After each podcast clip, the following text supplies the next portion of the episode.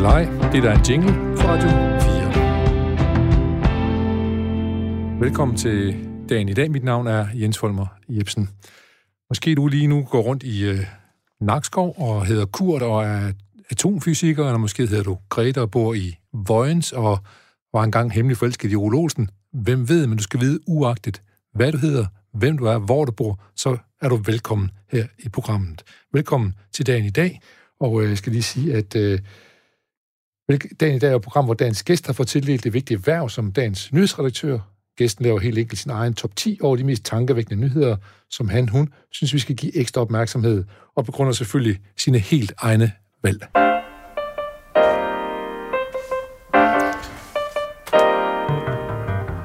Ja, og når dagen i dag byder vores gæster og vores lytter velkommen, så gør vi det selvfølgelig altid med en herlig sang på læben ti budei da buda da buda to pe buda bo vida buda ba pe yo tira tira pe pa pa de do pe pa pa de do da pa pa de do pe pa pa de do da pa da pe pa da pa pa Ja, så kommer vi på bedste bossa novaske vis i gang her med dagen i dag hvor min øh, gæst det er Jonas Lieberkind. Velkommen til, Jonas. Jo, tak skal du have. Du er lektor på DPU, øh, og det er faktisk øh, Aarhus Universitet i København. Det er nemlig rigtigt. Ja. Det er altid meget besværligt at finde rundt i, især for andre. Ja, det kan jeg godt forstå, men, men du ved, hvor, henne. du ved, hvor Ja, du hører til hen. Du jeg bor- ved nogenlunde, hvor jeg skal møde op på du mit møder- arbejde. Du møder på arbejde i København, men arbejder for Aarhus Universitet. Det er rigtigt. Og det er vel sådan, de fleste universiteter har vel, har vel hvad skal man sige, lokaliteter rundt omkring i forskellige større byer. Aalborg Universitet er også i København og ja, så videre. små ikke? bastioner. Det er Ja. det eneste universitet, som ikke kan have det, det er så Københavns København. Universitet. Ja, Øhm, ja, de er bare her. de er kun i København, ja. Ja. Så, øh, øh, og, og de skal lige sige, de speciale, det er jo unge, og ja. du har skrevet bøger blandt andet om unge, eller om dannelse. Unges øh, politiske dannelse, Dannelse. plejer at sige. Ja, Ja. Både dannelse og deres politiske engagement. Det er det, der er mit sådan, Ja. hovedforskningsområde. Ja. Godt, så det kommer vi forhåbentlig rigtig meget ind på undervejs ja. igennem de nyheder, du har valgt. Jeg kan se, der, der, der er i hvert fald oplæg til noget af det i nogle af dem, du har valgt her. Mm. Så det glæder vi os til at tale om. Og øh, nu skal vi lige have et smagt bag i øh, vores lille nyhedsgroove, og så går vi i gang med den top 10, som Jonas Lieberkind har lavet.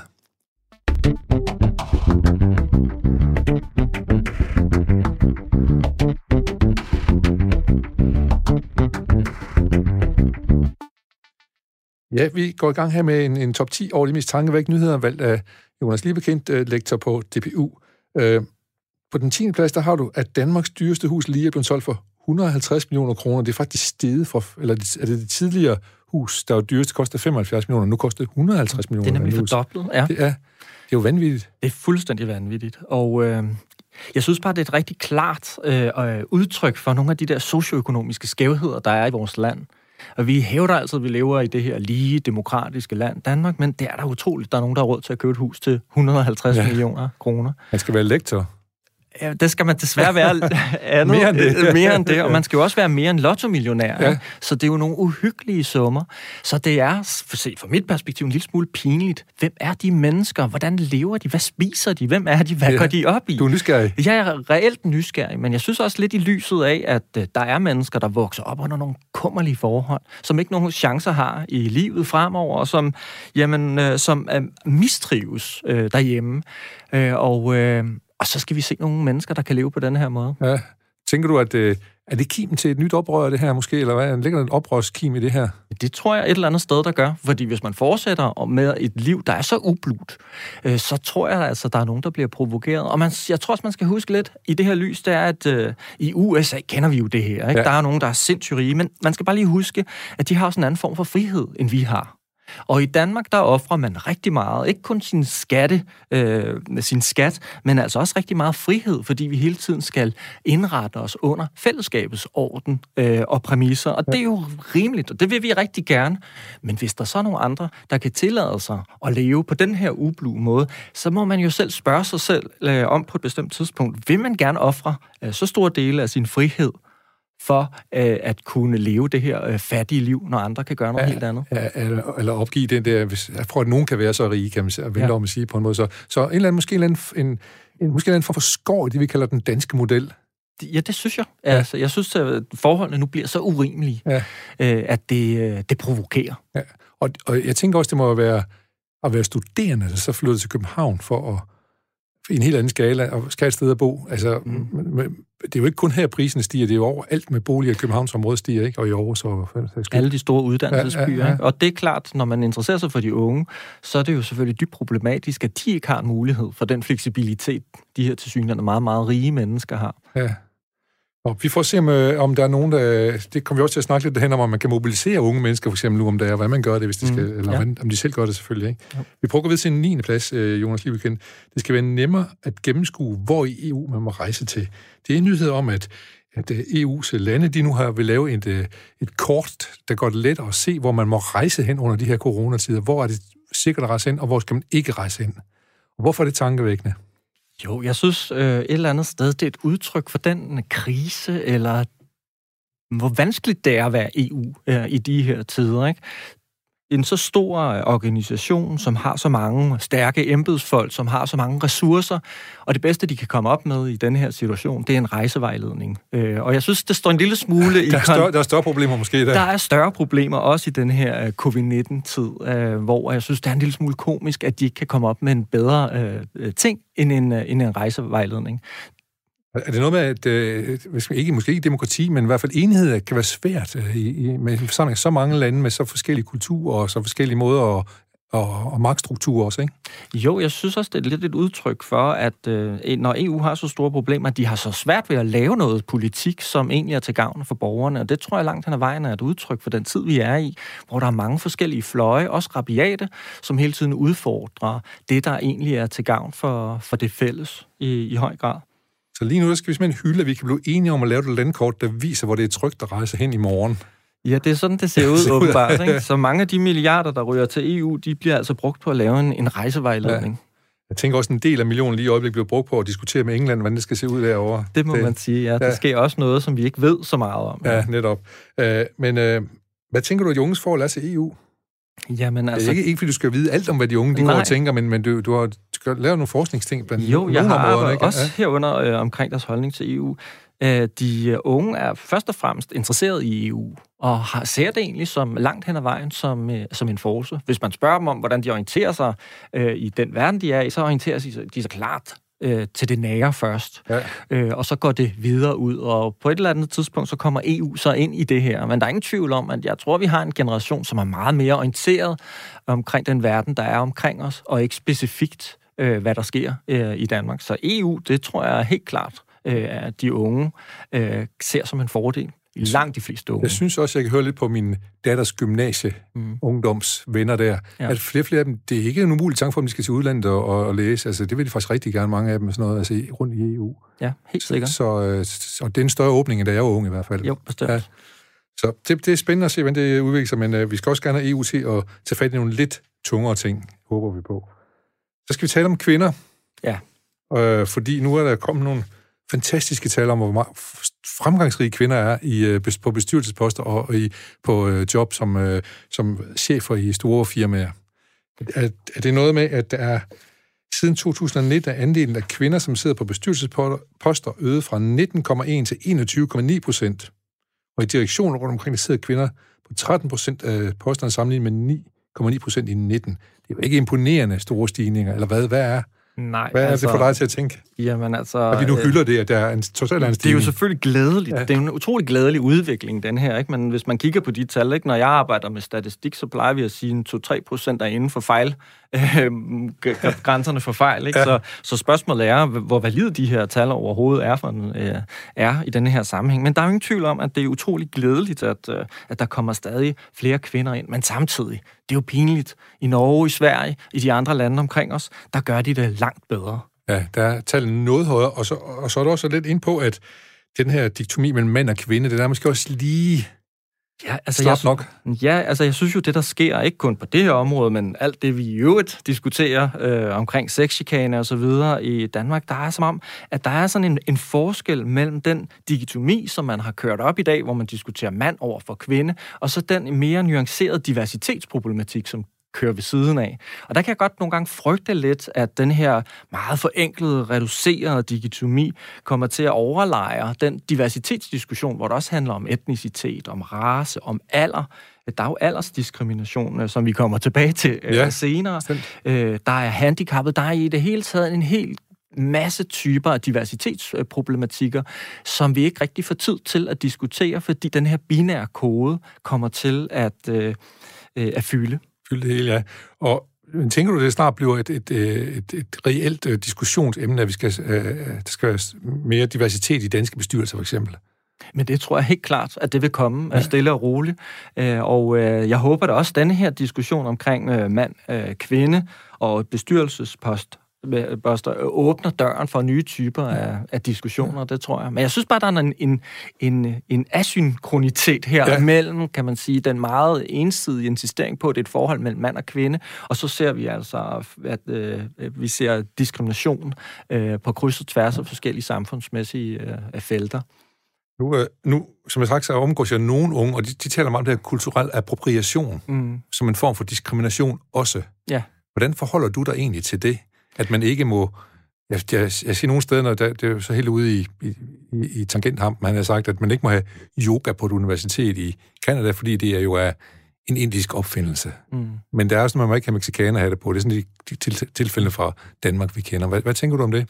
Jamen, øh, det er vel et udtryk for, at, øh, at man er søgende, tror jeg først og fremmest. Øh, man kan godt fortolke det som et hysteri, og det er det jo øh, langt hen ad vejen også, men det er vel også et udtryk for en, en, en, en søgen i forhold til at finde ud af, hvad er det, øh, den her diskussion egentlig skal handle om. Hvor skal vi accentuere øh, diskussionen, og hvor bliver vi øh, for meget eller for lidt. Så et eller andet sted, så tror jeg, at det er en vigtig og interessant øh, diskussion, men den tager også lidt overhånd en gang imellem, ikke? som jeg synes, der er lidt øh, er kendetegnende for mediebilledet lige i øjeblikket, det er det hele tiden de overdrevne historier, som føres frem.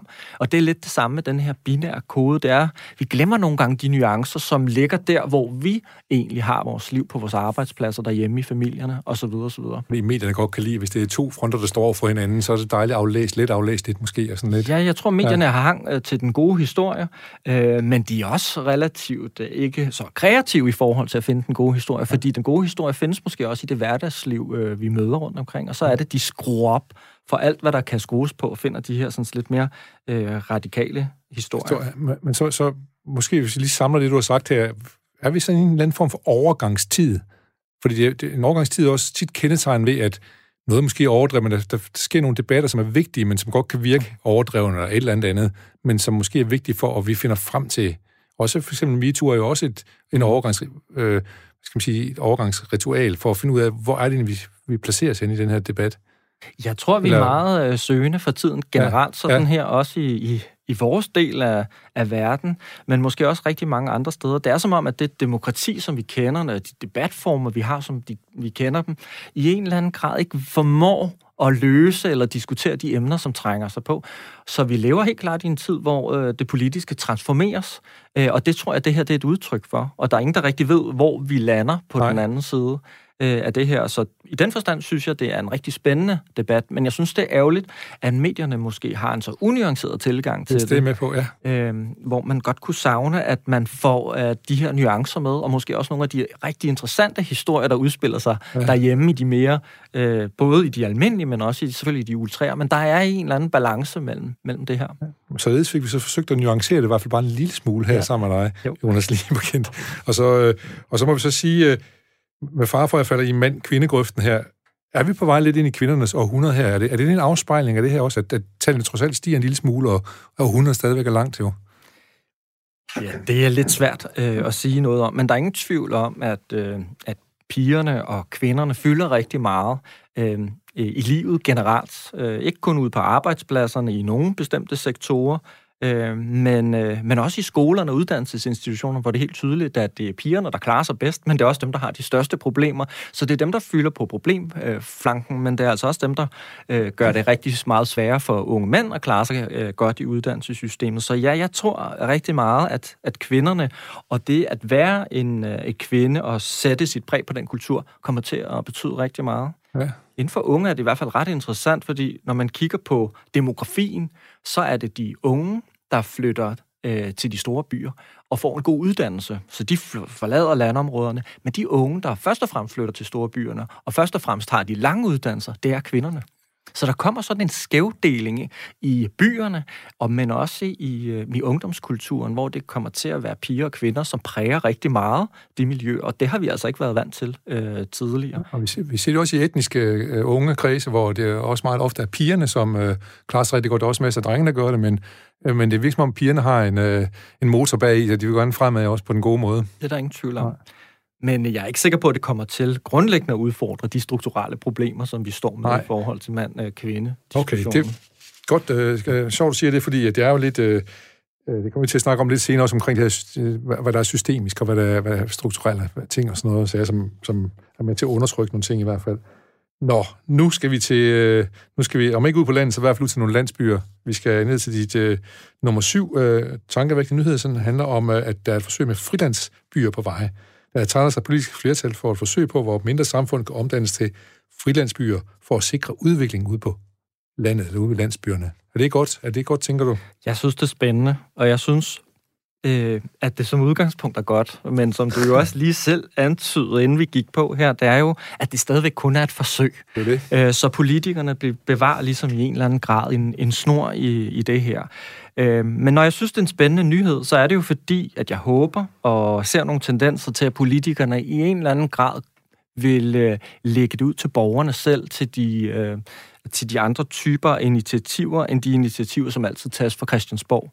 Øh, og i den forstand, så synes jeg egentlig, det er positivt, at man øh, i en eller anden grad giver kommunerne og institutionerne, og så også her landsbyerne, mulighed for at øh, tænke selv, øh, komme op med nye idéer øh, og engagere sig i den verden, vi er i. Fordi jeg ser et lille udtryk for, at det er rigtig svært at engagere sig i sit lokale miljø, fordi der ikke er mulighed for at få indflydelse. Det er ikke kun kommunalpolitik, der er sådan. Sådan er det også på, ude på skolerne, hvis man tager dem som eksempel, eller i andre typer af kommunale øh, institutioner institutioner. Det at have medindflydelse, det er reelt ikke en mulighed, fordi at øh, skolerne for eksempel eller institutionerne er underlagt så stramme vilkår øh, oppefra. Så jeg håber at det her det er et udtryk for, at vi øh, prøver at finde noget initiativ i befolkningen generelt, og ikke kun, at det tages op fra.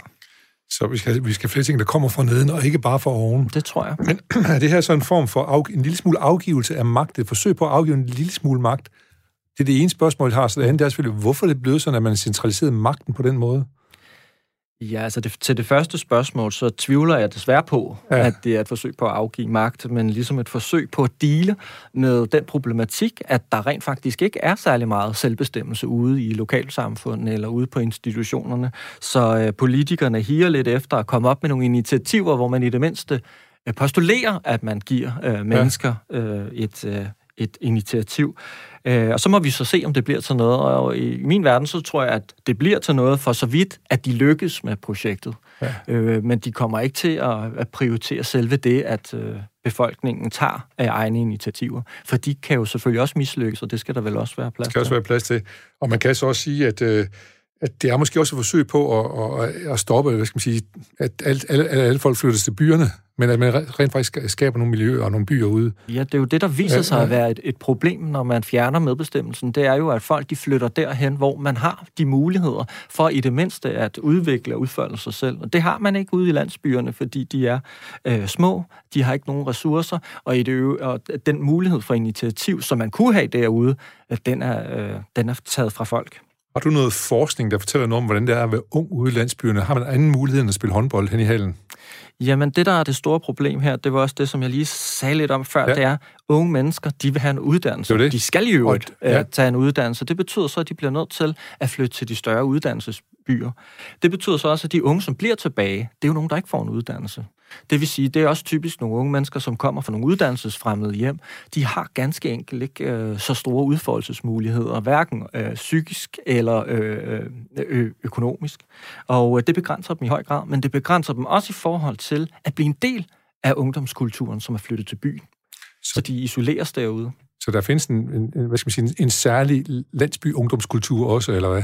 Ja, det, det gør, gør der. vel. Ja. ja. Men der er ingen tvivl om, at øh, udkanten, vandkanten og hvad vi mere Kan har, det øh, øh, øh, begynder at røre lidt på sig, og der sker noget ude i småsamfundene. Men det er jo begrænset. Hvis der kun er fem unge ude i en landsby, så kan man jo ikke særlig meget. Så er der ikke noget gymnasie i hvert fald sådan lige rundt om hjørnet. Det er der ikke. Eller en ungdomsklub, eller Nej. hvad det nu kan være. Nej. Altså, øh, jeg så, vi har haft nogle nyheder omkring, der handler omkring, at øh, folk fra 9. og 10. klasse, altså elever fra 9. og 10. klasse, som ikke bestod matematik og dansk, øh, og ikke kunne komme videre på en videregående ungdomsuddannelse. Og det var jo en stor, stor slagside. For eksempel, jeg tror, det var på, nede på omkring Langeland, hvor der var 22 procent høj, og så var vi i Hørsholm, hvor der var 2 procent, der ikke kom videre. Ja. Så det er jo en... Og det sjove ved de unge mennesker, der ikke kan komme videre, de bliver også stavnsbundet i deres lokalsamfund. Øh, det er jo også bare rigtig interessant. Så der er nogle problemer derude, og der er ingen tvivl om, at politikerne nu har fået øh, er blevet opmærksom på, at det skaber nogle problemer og nogle skævheder. Så kan vi så måske håbe på, om ikke andet så bare for, at man måske der kan komme en god film ud af det, at 99,9 procent bliver stavnsbundet, men måske den ene 0,1 procent er en af dem, som opfinder et eller andet, som gør, at han, hun kan købe et hus til 150 millioner kroner, som vi lige har set det. Ja, præcis. Ikke? Det er ikke til at vide, hvor det kommer fra. Det er jo det, vi Nej, var også lidt nysgerrige ja, efter. ja. af, hvem er det egentlig, der har råd til at købe et hus til 150 millioner? Hvor kommer vedkommende fra? Øh, men øh, hvor kommer du egentlig fra? Kommer du fra landet, eller, eller kommer du fra en stor by? Eller kommer Nej, du? altså jeg kommer sådan lidt fra en øh, provinsby i virkeligheden. Jeg kommer fra Næstved. Ja. Som, øh, altså mine forældre de kommer så fra København, og hele min familie kommer fra København, og så fik min mor et job, til trods for, at hun svor, at hun aldrig ville tage til Sydsjælland. Øh, så, øh, Så egentlig dernede. så endte vi dernede, ja. Og der har jeg så gået i skole og i gymnasiet. Okay, nede ved Kælerfabrikken. Blandt andet, ja. Ja, og selvfølgelig også den øh, legendariske fodboldklub Næstved. Det er rigtigt. Det har aldrig rigtig interesseret Nej. mig, men det... Men, Så, men nu kan jeg så oplyse om, for min ungdom, at jeg kan huske, at Næstved havde en centerforhold, der Erik Dyreborg, som scorede fem mål i en landskamp mod Norge, da Danmark vandt 5-0. Det må jeg sige. Det vidste du ikke. Nej, det vidste jeg ikke. således oplyse Jo. omkring Næstved. Ja. Der var også en, jeg kan huske også en stor, stor flot tankcenter for, der hed Kjeldbak, der kom fra Næstved. Men det går ikke så godt med fodboldhold i øjeblikket. Jeg tror måske ligger i første eller anden division nu. Nej, men jeg tror, de spiller rigtig godt basket. Øh, Det er rigtigt. De har, de har nogle spillet basketball, ja. Ja. ja. Så, øh, så men du, øh, du kom videre til... Øh, Ja, kom så har videre jeg boet i øh, Aarhus, så, rent og faktisk. studeret der, ja. Øh, og, øh, og så i København. Ja. Så jeg, Og med min alder, så er jeg jo nødt til at spørge, stille et spørgsmål, du har sikkert fået 100.000 gange, men da jeg var meget, meget ung, yngre end det, man vil kalde ung, der så jeg jo altid Ingvald, Ingvald lige på kendt i fjernsynet. Er det familie, eller hvad? ja, det er det. Det er det nok et eller andet sted, eller hvad? men, men øh, lidt langt ude. Det var Ja. ja. min morfars fætter. Okay. Men der er mange historier om ham, så jeg føler på mange måder, at jeg kender Du er ham. lidt, i, du er lidt mere end Jeg bare en jeg perifær familie. Ja, nej, øh, de, de kom øh, hos ham meget, og han kom på besøg meget, og så videre. Så det har fyldt Ja. ja. meget i familien. Jamen, det er godt, så, jeg, så, så blev jeg også oplyst omkring det, for det havde ja. Det, noget lige at tænke på lidt der, fordi det, han, han gjorde stort indtryk på os børn, da jeg var Jamen, det er jeg jo var rigtigt. Han var jo en helt sådan, tv-helt fra, Ja, det må fra man- datiden. Det må, det må man sige, ja. ja. Nu skal vi gå fra landsbyer i Danmark øh, øh, til øh, Hvide Rusland, hvor der nu øh, der er jo stadigvæk gang i den, øh, som man har været siden valget i 9. august, og nu øh, truer øh, oppositionen med at måske at lave øh, øh, strejke for at vælte den øh, enevældige diktator, der har været der i rigtig mange år efterhånden. Mm. Øh, hvad er det, der, der får dig til at, at hive den frem? Jamen altså, sagen er jo aktuel.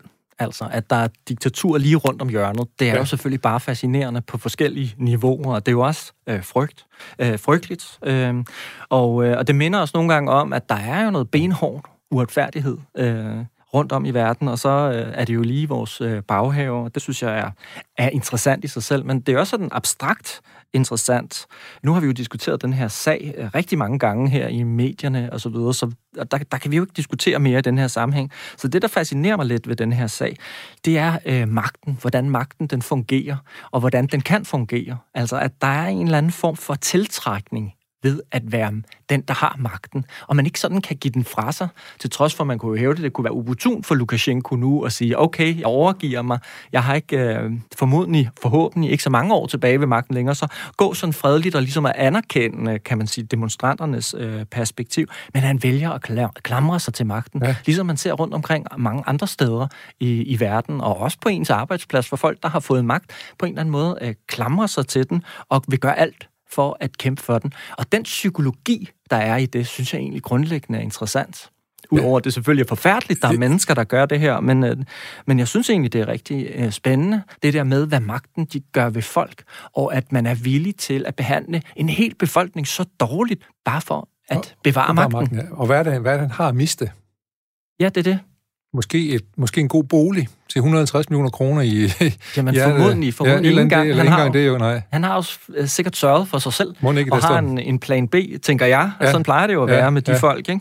Øhm, men, øh, men ja, han, han, den psykologi der, at man bliver ved med at klamre sig til den, og på en eller anden måde finder en, en selvretfærdighed i det, det synes jeg er vildt spændende og meget interessant. Det er vel også noget, man ser i helt andre øh, størrelsesordner. For eksempel, når man ser idrætsfolk, der er svært ved at trække sig tilbage, for eksempel fordi de har, nu har de været olympiske mester og verdensmester, eller måske anfører på deres hold og sådan noget, så er det måske svært at trække sig tilbage. Fordi hvad er det? Man, kan ikke, man kan ikke overskue, hvad det for et liv, man får bagefter måske, eller har svært ved at se det i øjnene, eller...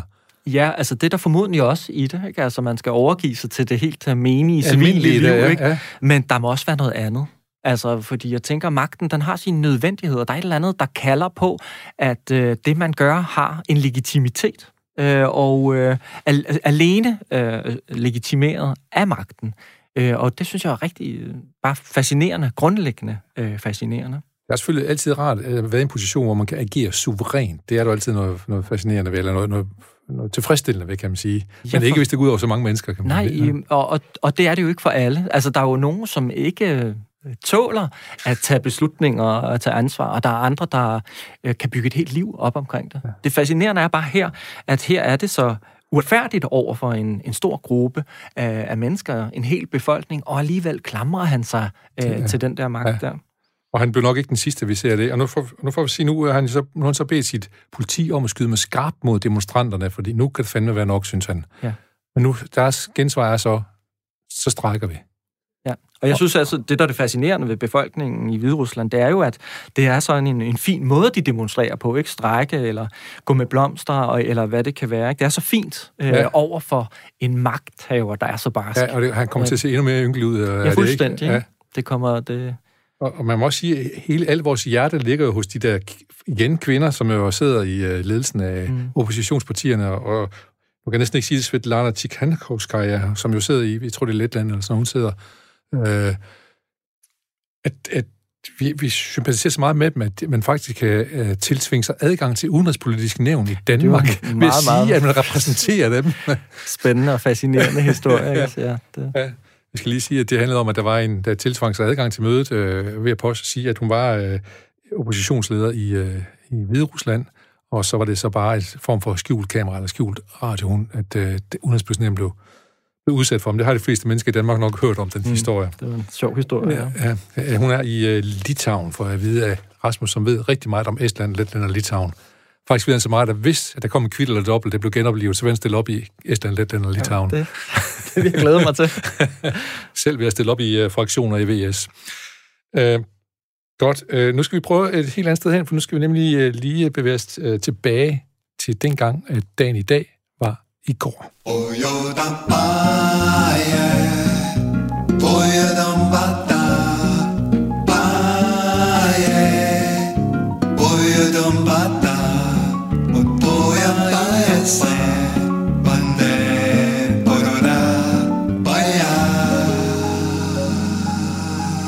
sådan ledes blev vi nok engang, Bossa Nova, videre til næste punkt på dagsordenen.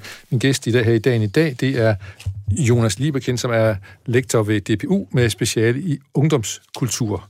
Øh, vi skal kigge på, hvad der skete i øh, den 14. oktober, som jo er i dag. For eksempel den 14. oktober 1947, der var den amerikanske pilot Chuck Yeager, han gennembrød lydmuren under en testflyvning. Det er første gang så, så høj fart at opnå med et fly. Og han er jo sådan set ham, der var foregangsmand for, eller han, han var det sidste trin, før man begyndte at lave raketter og sende dem op. Så øh, der er lavet en hel bog om ham, der hedder Kold Marv, eller, og så hedder den Mænd og ret og støbning, så den blev lavet som film. Øh, Olof Palme blev i 69 på den 14. oktober valgt til Sveriges nye socialdemokratiske statsminister. Han afløser partifælden Tage Erlander, som har siddet på posten i 23 år. Tage Erlander, han kendes jo næsten som mand, der er den, som har, har skabt det svenske folkhemmet. Som, øh, hvad, hvad tænker du om skikkelse som Olof Palme? Ham må du jo trods alt, øh, på trods af din lidt yngre alder end min, der må du alligevel trods alt have... Ja, altså, jeg har jo levet sådan lidt i tiden i eftervejerne oven på øh, Olof Palme, ikke? Øhm, Og det første, sådan jeg husker, det er jo egentlig, at alle øh, undrer sig over øh, det, der sker Ja. i forhold til Olof Palme. Men øh, i min egen sådan opvækst har han jo ikke på den måde spillet en rolle, udover det der meget fascinerende ved, at nogen kan dø øh, i, et, øh, i et naboland. Ja. Øh, At Men der er ingen blive tvivl myrdet. Ikke dø, ja, ja, ja, blive ja. myrdet Ja, simpelthen. ikke bare dø, nej, blive, blive myrdet selvfølgelig. Ja. Ja. Ja. Øh, og det, og det er, har de jo åbenbart, øh, det er jo ikke første gang, eller det er jo sket siden igen i Sverige også. Anna Lind, udenrigsministeren, blev også myrdet øh, af en knivstikker inde i midt i Stockholm og så videre. Så mm. det, øh, og så kan jeg jo lige sige, at nu vi snakker om det, så i 1912 på den 14. oktober, der blev øh, Theodore Roosevelt udsat for et skudattentat. Det gik dog bedre frem, fordi han blev reddet af sin tykke frakke, og så et manuskript til en tale, som han havde i lommen, hvor han blev ramt. Det er jo næsten en tegneserie, ikke? Jo, jo. Men øh, godt, han overlevede i hvert fald. Så er der et øh, dansk, øh, nyt dansk øh, eventyr, som øh, kom i gang i 1983. Det er den danske elbil Hope Whisper. Den blev præsenteret øh, i, i en udstilling i, jeg tror det var 6 dages løb i Forum. Desværre så var manden, der skulle køre bilen rundt, den skulle præsentere sig. Jeg tror endda, Poul Slytter var inde og, og skyde pistolen af, han skulle køre rundt. Han var desværre faldet i søvn, og han- Hope Whisper-bilen kørte direkte ind i barrieren. Mm. Så, så vidt det eventyr der, det blev ikke rigtig til noget. Men øh, elbilen har fået en renaissance siden 83, kan man godt sige. Det må man sige, ja. Ja. Har du en af dem, eller hvad? Nej, desværre ikke. Jeg ville rigtig gerne, men øh, boligpriserne i København de- og lønningerne på universiteter. Ja, så du, du, du er mest cyklist. Jeg er mest cyklist, Ja. ja. Så er det gode gamle Far til 4 i 2005, der får de en renaissance, faktisk. Mm. Øh, Far til 4 giver aldrig op. De har premiere, det er 34 år siden, at sidst har gjort, øh, blev lavet øh, Far til 4-filmen. Det er nu, de har fået ben at gå på siden. Der jeg tror lige, det kom en ny, der handler om Far, Far til 4 Vikingerne. Så nu kan den vist snart ikke presses mere, den der. Så måske kommer ind til Far til 4 og ungdomsoprøret den dag. Hvem ved? Det bliver interessant. det kunne blive interessant. Og så ved jeg ikke, om du interesserer dig for sport, men øh, i hvert fald så fik vi i 2006 på øh, den 14. oktober en dansk verdensmester i supermellemvægt. Det er nemlig øh, Mikkel Kessler, som slog tyskeren Markus Beyer på knockout i tredje omgang inde i parken. Har du nogensinde været til boksning? det har jeg desværre ikke. Jeg ved heller ikke rigtig, øh, om jeg har... Mener, den. mener du det, det, det desværre? Ja, jeg er nok lidt ambivalent her. Jeg kan godt lide ideen om det der sus, der kunne være, og, og, og selve det der setup, og den der koreografi, der er omkring en, en boksekamp. Men ja. jeg må sige, at øh, det er ikke lige det første, jeg tænker på, når jeg tænker på at skulle engagere mig i en eller anden sportsgren. Sportsgren, nej. Men jeg kan godt, jeg synes, der er noget fascinerende ved koreografien og hele, hele det game der, der bliver der udspillet. Øh, men, øh, men det er jo også en lidt øh, Men det arkaisk sport, altså et eller andet sted. Ikke? Men, øh, mærkeligt noget med vold, ikke? At, Jo, det er det vold, fuldstændig vold, vildt vold, vold bliver jo ja. værdsat, ikke? Kan man sige Jo. på en eller anden måde. Ja. ja, ja. Selvom det hedder The Noble Art of Self-Defense, så handler det vist nok mest om at simpelthen ikke kan slå den anden til plupfisk. Det er ikke det indtryk, man får. Det er ikke det indtryk, man får, nej. Nej. Så hvordan har du så for eksempel med tyrefægtning, som jo også er gør død til underholdning, kan man sige? Ja, men øh, det er klart, det er da dybt øh, problematisk, ja. at øh, de her... Det er altid sådan... Noget af det, der fascinerer mig lidt, det er sådan lidt øh, møde mellem det diakrone, altså historien, traditionerne, øh, drifterne og alt det der, der kommer fra tidlige tider, som har nogle bestemte udtryksformer, øh, lige pludselig møder den her øh, synkronitet, eller den tid, vi er i. Ja. Øh, og, øh, og det clash, der er mellem det diakrone og det synkrone, synes jeg er ekstremt spændende, i hvert fald som sådan en intellektuel øvelse. Øh, og det er også sådan, jeg må betragte tyrefægtningen, altså Ja. som noget historisk, der står stærkt, som har en masse fine øh, momenter øh, Og i sig symbolske værdier. og symbolske værdier, ikke, som lige pludselig møder en, en moderne kultur. Øh, og det clash der, det synes jeg bare er, er fascinerende. Øh, men det er da klart, jeg synes, det er forfærdeligt, at man behandler tyre på den måde, og at man kan mundre sig ved det. Ja. Øh, I den forstand så er jeg jo meget af min tid, øh, tror jeg. Men, øh, men det er egentlig sådan, intellektuelt synes jeg, clashet der er Det er virkelig spændende. Ja. Men, du, men, men ikke så interessant, at du står i kø for, for Ej, det, billetter kunne, til det, det kunne jeg virkelig ikke. Jeg har Nej. engang været i Pamplona for mange år siden og set tyrene blive lukket ud i, I gaderne? I gaderne. Okay, det og det vildt. synes jeg sådan set var meget sjovt øh, Ja. og fascinerende.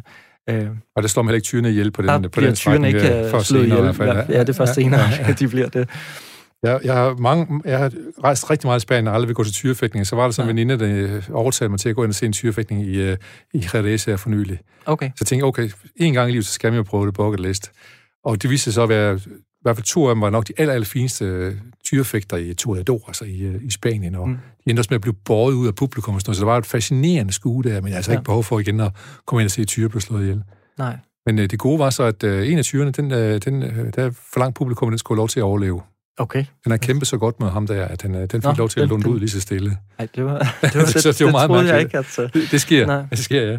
Her det sidste, jeg lige kan sige her, det er i 2010. Det er måske mange, der kan huske, at der sad der en hel øh, 33 med, minearbejdere i Chile, som var indespærret i øh, en mine. De sad nede i to måneder, øh, 700 meter under jorden, og det, hele verden fuldt med, eller i hvert fald en stor del af verden fuldt med, for at se, om de nu øh, kom op igen. Det gjorde de så heldigvis. Jeg kan faktisk huske, at jeg var helt lille, der blev det transmitteret tv, når der var nogen, der skulle op, og så fik de solbriller på, når de kom op på minen og sådan noget. Det var meget fascinerende. Mm, ja. Godt. Vi fejrer lige øh, fødselsdag i dag for Tina Dikov. Hun er fødselsdag i dag. Hun blev født i 77. Tillykke, Tina Dikov, på, i Island, eller hvor det nu måtte være. Og i øh, Jesper Brun Rasmussen, aktionariusmand, der har gjort det til en veritabel god forretning og øh, arbejde med genbrug. Han er også fødselsdag i dag. Cliff Richard, den gamle kompan mod, øh, hvad skal man sige, Elvis, det var, er, det Elvis, er du Elvis eller Cliff? Han har fødselsdag i dag, Cliff Richard. Han blev født i 40.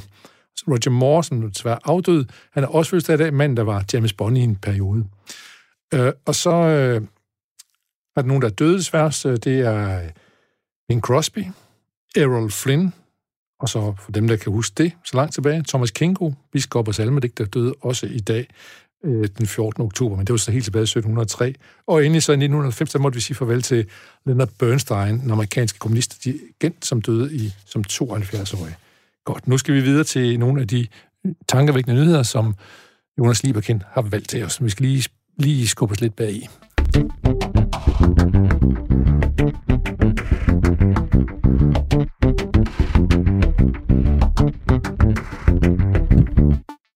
Ja, det er dagen i dag, vi lytter til, og mit navn er Jens Folmer Jebsen, og jeg er glad for at have besøg af Jonas Liebekind, som har valgt 10 tankevækkende nyheder, og vi er kommet til en femteplads på din top 10. Vi bevæger os jo langsomt nedad, og nu skal vi til det. Vi undgår ikke MeToo. Nej. Det er Sofie Carsten Nielsen, som får opbakning fra hovedbestyrelsen. Ja, altså... Øhm, jeg synes jo, at sagen nu øh, har fyldt rigtig meget i medierne, ikke? Øh, og øh, i den forstand, så er der jo ikke noget nyt i indholdet her, udover at der til synligheden er meget, meget stor opbakning til hende internt i, øh, i det radikale. Det, som jeg synes, der er det rigtig interessante i den her øh, sag, det er måske, at vi flytter opmærksomheden fra, kan man sige, den politiske kamp, altså kampen om, om man har ret til sin krop, eller om der er nogen, der kan begrænse i den, øh, øh begrænse dens øh, udfoldelse, osv. osv.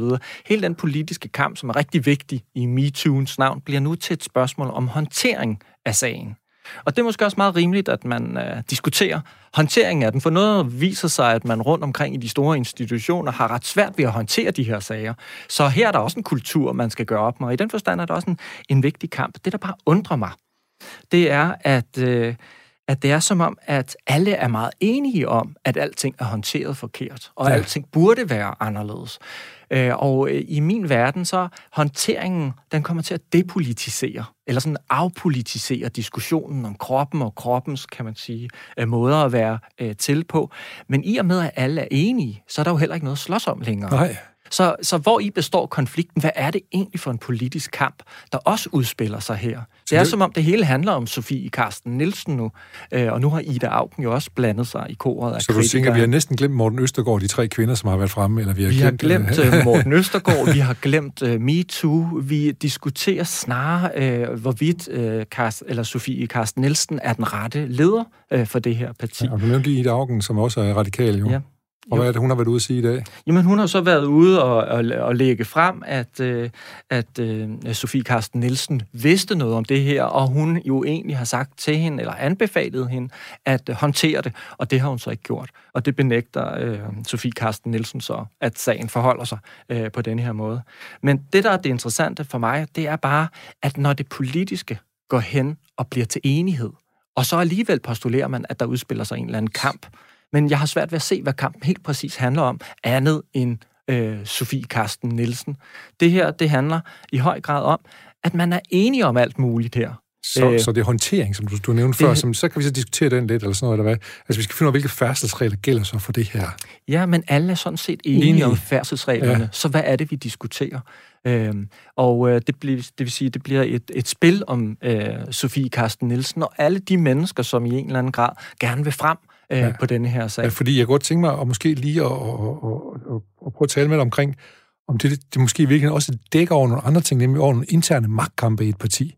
Altså, det er noget gået tyde på, at uh, Martin Lidegaard gerne ville have været uh, med ny leder for, uh, for de radikale, i stedet for Sofie Carsten, Carsten Nielsen. Ja, der er til synligheden også en intern kamp i, ja. i de radikale, øh, som jo selvfølgelig er øh, interessant. Øh, og den udspiller sig også i fuld flor. Ja. Øh, ja. Og må måske bruge det her MeToo til at, at positionere sig selv og, og få de andre at køre lidt ud til på et sidespor. Fordi det, der gik jo ikke gik ikke mange timer for, at også nogen, at der mente, at Martin Lidegaard har været lidt for tæt på dansegulvet med en eller anden.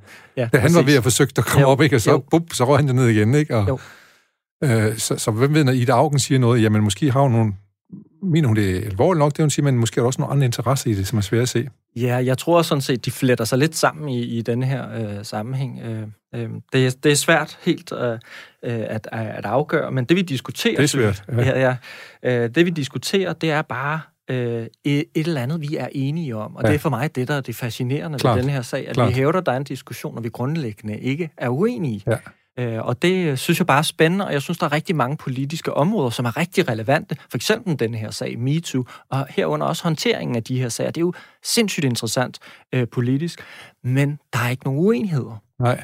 Øh, og så er det, at politikken får en karakter af at blive monopoliseret, eller bliver skrevet ind i et eller andet øh, konsensusparadigme, hvor man ikke kan udfordre selve det politiske øh, den politiske diskussion, men øh, man kan diskutere alt muligt andet, Ja. om øh, Sofie Karsten Nielsen er den rette, eller hvad det nu kan være.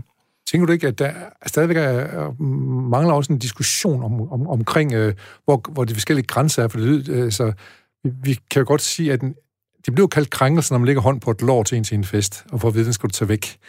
Det, det, blev, det blev kategoriseret som krænkelser. Men der findes jo nogle helt andre, andre krænkelser længere op i systemet, så hvad, hvordan, hvordan... Jeg tror, der er mange, der går og søger efter, hvor... Når du siger, at vi kender godt færdighedsreglerne, ja, det gør vi sådan set, vi skal bare lade være, selvfølgelig. Men, men, der, men hvad, hvad, hvad- er der ikke nogen øh, nuancer ned igennem? Jeg tror, der er rigtig mange nuancer. Nuancer, ja. ja. i de her, også det, vi talte om tidligere, at, øh, at der er måske rigtig mange nuancer i de her sager, og vi har en tendens til at gøre det meget øh, binært. Ja, ja. Øh, og, øh, og det synes jeg er rigtig uheldigt, Ja. fordi der er nogle andre typer af magtkampe på spil, øh, andre typer af chikane, som ikke får liv i denne her debat. Så må vi jo håbe, de kommer senere. Jeg tror også meget af det her, det er netop, som jeg også sagde tidligere, det er det, der åbner døren til andre typer af diskussioner. Diskussioner, ja. Og, og tænker du så, at øh, kommer der en ny ungdom frem nu her, som får ændret det her, eller bliver bare ved med at gentage sig? Er det sådan en systemisk fejl, der ikke bliver ændret? Sådan bliver det ved med at være? Jeg tror, at det jo har, i- det ligger sådan i vores kultur, og det har jo også noget at gøre med mediernes dækning af det, og det har også noget at gøre med de strukturelle forhold, der er i et givet politisk øh, parti og i, i de politiske spil. Og de vil formodentlig ikke ændre sig særlig meget. Men der er ingen tvivl om, at de unge, som udtryk for de kommende generationer, og som udtryk for måske nye politiske øh, idéer og tanker, at de i en eller anden grad har et lille problem med den der konsensus. Det Ja. der med, at det faktisk ikke længere er så enkelt at tage politiske diskussioner op, og også, at der er nogle politiske diskussioner, som ikke kan tages op, fordi her er der konsensus. Man kan ikke tillade sig som mand for eksempel at nuancere sexchikane-diskussionen. Man kan ikke tillade sig at sige, at der er andre ting, der er vigtigere. Klimadiskussionen er også et rigtig godt eksempel på det. Hvis man siger, nej, men fint nok med klima, det er vigtigt, men der er bare en, en, en en, en socioøkonomisk Ja. ja. skævhed i det her land, som måske er desto vigtigere. Ja. At komme med det statement, det vil jo i sig selv være udfordrende. Øh, og der er en eller anden moral, der lukker i her. Der kan, det kan vi ikke tillade os at sige, fordi argumentet er bare, at klima står over alt andet. Øh, og, øh, og hvis man kigger rundt i det danske samfund, blandt andet blandt unge, så ved man altså, at der er nogen, der har nogle rigtig kummerlige forhold. Der er nogen her, som af socioøkonomiske grunde ikke kan tillade sig at gå ind i debatten om klima, som ikke har overskuddet til at gå ind i, klatten, øh, i debatten øh, om klima, og hele tiden bliver ekskluderet fra også den gode politiske, demokratiske snak om alt det, vi er enige om. Ja. Så de der, det socioøkonomiske, det er også en, absolut en vigtig ting, som, og der har der været noget debat omkring, og så var en tysk øh, filosof, tror jeg, derude og sige, det debatterer mellem social klasse. Måske var det vigtigt at diskutere det, end at diskutere kulturel appropriation, som vi også talte om lige før, fordi det måske det, der har meget stor indflydelse på vores liv. Men det er ikke sikkert, at de unge er enige i det. Nej, det er det ikke, og øh, hemmeligheden er bare her, at det er som om, at der er en meget hård diskurs om, hvad man taler om, og hvad man ikke taler om, og måden, man taler om det på. Der er rigtig mange forskellige typer af emner, som i en eller anden grad bliver eksklusive for bestemte grupper, men også for bestemte holdninger. Kan du mærke det på universitetet, når du underviser? Det er klart. Altså, der er ingen tvivl om, at man i dag, når man stiller sig ind i et undervisningslokale, øh, tænker meget over, hvad man siger, Og hvad er man ikke siger. Og hvad man ikke øh, siger. Der er emner, som man, øh, som man skruer lidt ned for, til trods for, at de er rigtig interessante, øh, og måske kunne nuancere noget. Det er der ingen tvivl ja. om. Det er for stor betydning. Kan du give et eksempel på noget det, man måske venter med at tale om til et andet tidspunkt? Jamen, klima kunne være et rigtig godt eksempel for at tage noget, der ikke er så øh, krænkende over for enkelte ja. mennesker. Øh, man skal virkelig passe på med at udfordre påstanden om, at øh, klima er en fundamental øh, problemstilling. Ja. Og, og, øh, og det, og det er ikke, fordi jeg ikke mener det, det må man jo så skynde sig at lave sådan en disclaimer, det, er den, er, den er afgørende. Ja. Det er der ingen tvivl om. Men der er også bare andre øh, diskussioner, som er mindst lige så vigtige. Og det vigtigste med klimadiskussionen, det er også at prøve at få med, og det synes jeg er rigtig vigtigt, især når man underviser i noget øh, i sociologiske emner, at sige, at klimadiskussionen, den lukker rent faktisk ned fra andre typer af diskussioner. Øh, og det kan man godt komme lidt galt afsted med at sige. Og du skal jo faktisk altid være uafhængig, og så skal du faktisk i tale sætte nogle af de ting. Det er venter, sikkert. det venter vi spændt på at se, hvad, Ja. hvad, hvad der sker. Vi holder øje med dig, Jonas. Ja. Øh, og så skal vi... Nu er det galt med de unge igen. Nu får de jo kritik, fordi at de holder fester, mens der er corona. Ja, jeg synes bare, det er en, en, en fascinerende nyhed. Egentlig ikke, fordi der er noget nyt i den, men måske egentlig, fordi den, den gentager sig hvert år, hvert årti, hvert århundrede har, så at sige, den her form for øh, beskrivelse af, at øh, de unge, de fester eller er utærlige i, i en eller anden grad. Og nu har medierne så fokuseret lidt på det her over de sidste to-tre øh, uger, og måske lidt øh, mere. Øhm, øh, og for mig ser jeg den interessant, fordi det netop er en klassisk intergenerationel konflikt. Det er sådan et klassisk forhold mellem unge og gamle, eller unge og voksne. Altså, og selv dem, der er gamle nu, har fået at vide, at de var unge. Nu er det dem, der er noget galt ja, med, at de var præcis, unge. ikke? Og nu stiller de så op og siger, at de unge er, øh, er utærlige. Ja. Øhm, og, øh, og, og jeg synes bare, det er, det, er, det er altid interessant ligesom at prøve at hive den der konflikt frem for at demonstrere, at der er den her intergenerationelle øh, kamp, der hele tiden Så udspiller sig. mellem, så mellem mænd og kvinder, så også mellem ung og ældre. Ja, ikke? og det er ja. jo også en af de der diversitetsproblematikker, ja. Ja. som, som man måske ikke helt overser. Øh, og det, der er det spændende ved den her øh, konflikt, det er i hvert fald den forskning, der er. Nu er der ikke så meget, og den er ikke så systematisk, fordi det har været over et relativt kort periode. Men den viser rent faktisk, at de unge viser i høj grad samfundssind. De er enormt bekymrede for at smitte andre øh, mennesker, øh, og er ikke så bekymrede for, at de selv får smitten. De gamle eller de ældre mennesker øh, har det lige modsat. De er mere bekymrede for deres egen smitte, øh, og ikke så meget øh, om de Om smitter. andre bliver smittet. Øh, nej. Nej. Så, så den her covid-19-situation har haft store, øh, stor betydning øh, for de unge mennesker. Øh, det er helt sikkert. Ja, Øh, vi, vi taler i hvert fald tit om, at det er ikke bare et forsømt forår, som det engang var, når de skulle læse til eksamen. Det er også et forsømt år, de faktisk Det er næsten for fået. Men det, der bare er det sjove, noget af det, der bekymrer dem rigtig meget, det er, hvorvidt de er i stand til at tage den afgangsprøve, øh, som de nu Ja. øh, står op i, imod. Ja. Ja. Så de tager et enormt ansvar, øh, både for sig selv, men også for deres videre, kan man sige. Øh, Så de, u- de unge er noget mere ansvarlige, end vi, end, end de, har større, end de tager større ansvar, end vi vil give dem. Ja, og derfor bliver den her sag rigtig interessant, forstået på den måde, at vi står over for en, en øh, generation af unge, som er enormt ansvarsfulde. Måske ja. det er den mest ansvarsfulde generation, vi nogensinde har set. De begår ikke kriminalitet, de klarer uddannelserne bedre end nogensinde før. De drikker mindre end vores generation gjorde, da de vi var drikker unge. formodentlig, det kommer lidt, ja, lidt an Ja. på, hvad det er for en aldersgruppe, Ja, men de drikker, ja. de er stadigvæk dem, der drikker allermest i Europa. Europa, men, ja. men, men, men det, Men det er faktisk faldende tal, lidt har jeg set. Ja. Ja, det er lidt faldet, alt Ja. efter hvilken aldersgruppe man Ja, måler klart. på. Ikke? Så vi har en uhyre ansvarlig generation, og så skal de stå og høre på det der. Ja.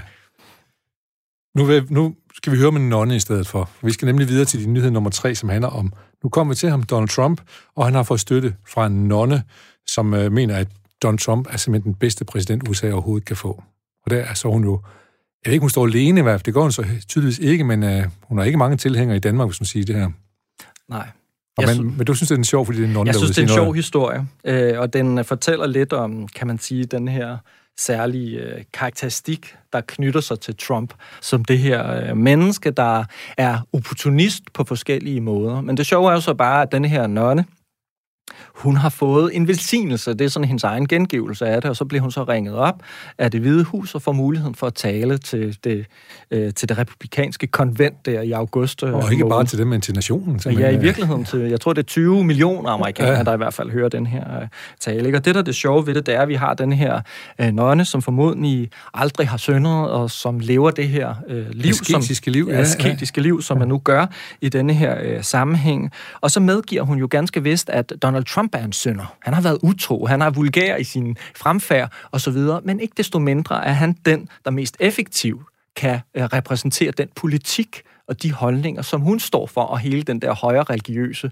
øh, verden, den står for. Så hun vælger altså af strategiske grunde at støtte op om Trump, til trods for, at øh, han har øh, kan man sige, den, øh, øh det sønderegister, så at sige, øh, bag sig. Det synes jeg bare er en, er en fascinerende historie omkring, hvordan en, en nonne jo også må være strategisk på den højere nationale... Og, og agere politisk, ikke? Altså, Jo. ja, ja. på den højere religiøse flanke. Flanke der, ja. Og øh, han har i hvert fald indtil videre haft øh, st- stor opbakning, Donald Trump, af de religiøse øh, dele, store dele af det religiøse USA, i hvert fald de kristne. Så lad os se her, hvordan det går. Det er i orden at være en skidt fyr, bare man så for at lave en ordentlig politik for de kristne, så skal vi nok støtte ham. Ja, så. Ja. Ja. Men jeg synes også, den er spændende, fordi at den minder os lidt om, at der er nogle meget ekstreme, højreorienterede og højre religiøse øh, bevægelser i samfundene øh, generelt. Og, øh, at- og de findes ikke kun i USA, de findes overalt i hele Europa. Det er spændende at se, om nonnen hun er glad efter den 3. november. Og, og, og, og, det gør, og nu, vi har, vi har ikke så lang tid tilbage, så vi skal, vi skal lige videre til nummer to, Flemming Besenbakker, som er øh, formand for Carlsbergfondet, øh, og også er, hvad hedder det, øh, han er blevet kaldt inhabil, fordi at han, øh, at han også sidder i, i et, øh, noget af et andet I råd. Innovationsrådet. Innovationsrådet, som er statslig, også? Ikke? Jo, han har siddet der som næstformand Ja. i Innovationsrådet. Og så er han professor øh, på Aarhus, Aarhus Universitet, ja. ja. Så faktisk en kollega til dig, kan man jo næsten sige. ja. Ja, i et helt andet fagområde. Et helt andet fagområde, ja. og en helt anden lokalitet og et helt andet sted, ja. Men, men han, han har så simpelthen brugt sin, øh, han har simpelthen brugt sin magt til at, at, at fremme nogle af sine egne initiativer i øh, Carlsbergfondet. Ja. gennem Innovationsfonden og omvendt. Ja, altså Berlingske Tidene har jo så været ude med den historie, han har fået øh, to fyre, som øh, har udfordret, hvorvidt han var øh, Inhabil. inhabil øh, eller ej. Så har han øh, været med til at, at prioritere øh, sine egne øh, nære øh, kollegaer, øh, og så videre. Så der har været en masse sager, hvor den der inhabilitet lige pludselig øh, viser sig. Og, og det er spændende af mange grunde. Det er lidt spændende i forhold til det der med magten, som Ja, vi sagde. Øh, men det er selvfølgelig også internt universitetsverden, hvor alle kender Flemming øh, Bissenbakker, ja. ja. som den her lidt øh, utærlige type, der prioriterer sig selv og sine egne interesser, og lige pludselig så får vi syn for sagen. Men det er også et problem for den forskning, vi står overfor, fordi flere og flere midler flyttes over på fondene, herunder Innovationsrådet, men også sådan noget som øh, Carlsberg. Øh, og øh, i og med, at øh, samfundet ikke længere finansierer, eller staten ikke længere finansierer øh, forskningen, jamen så øh, bliver det jo dybt problematisk, hvad der egentlig gives penge til af forskning, øh, når det kommer udefra fra eksterne øh, fonde, og når Ja. der så er øh, nepotisme, inhabilitet ja. i, i sagen. Så går, det, så går det helt galt, og det skal vi passe på med. Ja, det bliver ja. dybt problematisk, ja. Nu skal vi videre til dine top-nyheder, som er faktisk lidt gammel, men den har dønninger stadigvæk, og derfor så tager vi den med. Den handler jo om god gammel Morten Messerschmidt, og det er noget, der ligger der meget på scene, fordi den handler faktisk om, at han gerne vil give de unge mundkur på. Du har cirka, nu skal nok lade være afbrudt, så har du halvanden minut til at, at, ha- at harcelere lidt over, hvad, hvad den her historie den handler om. Ikke harcelere, men analysere, hvad den her den Jo. historie handler om. Ja. At Morten Messerschmidt har bedt et ung menneske om at holde mund, fordi at, øh, når du er ung, så har du ikke nødvendigvis nogle demokratiske rettigheder. Altså, han blev smidt ud af et program i, øh, i P1, fordi ja. han, han, han viste sig fra sin lidt mere rabiate øh, side. Og der siger han blandt andet til en ung øh, klimaforkæmper øh, i forbindelse med åbningen af Folketinget her den 2. oktober, at øh, så siger han, du skal slet ikke udtrykke dig demokratisk, du skal i skole, og så skal du vente på, at du bliver 18 år, øh, siger han til den her... Øh, øh, øh, aktivist. Øh, og det er jo interessant, når man er en ungdomsforsker.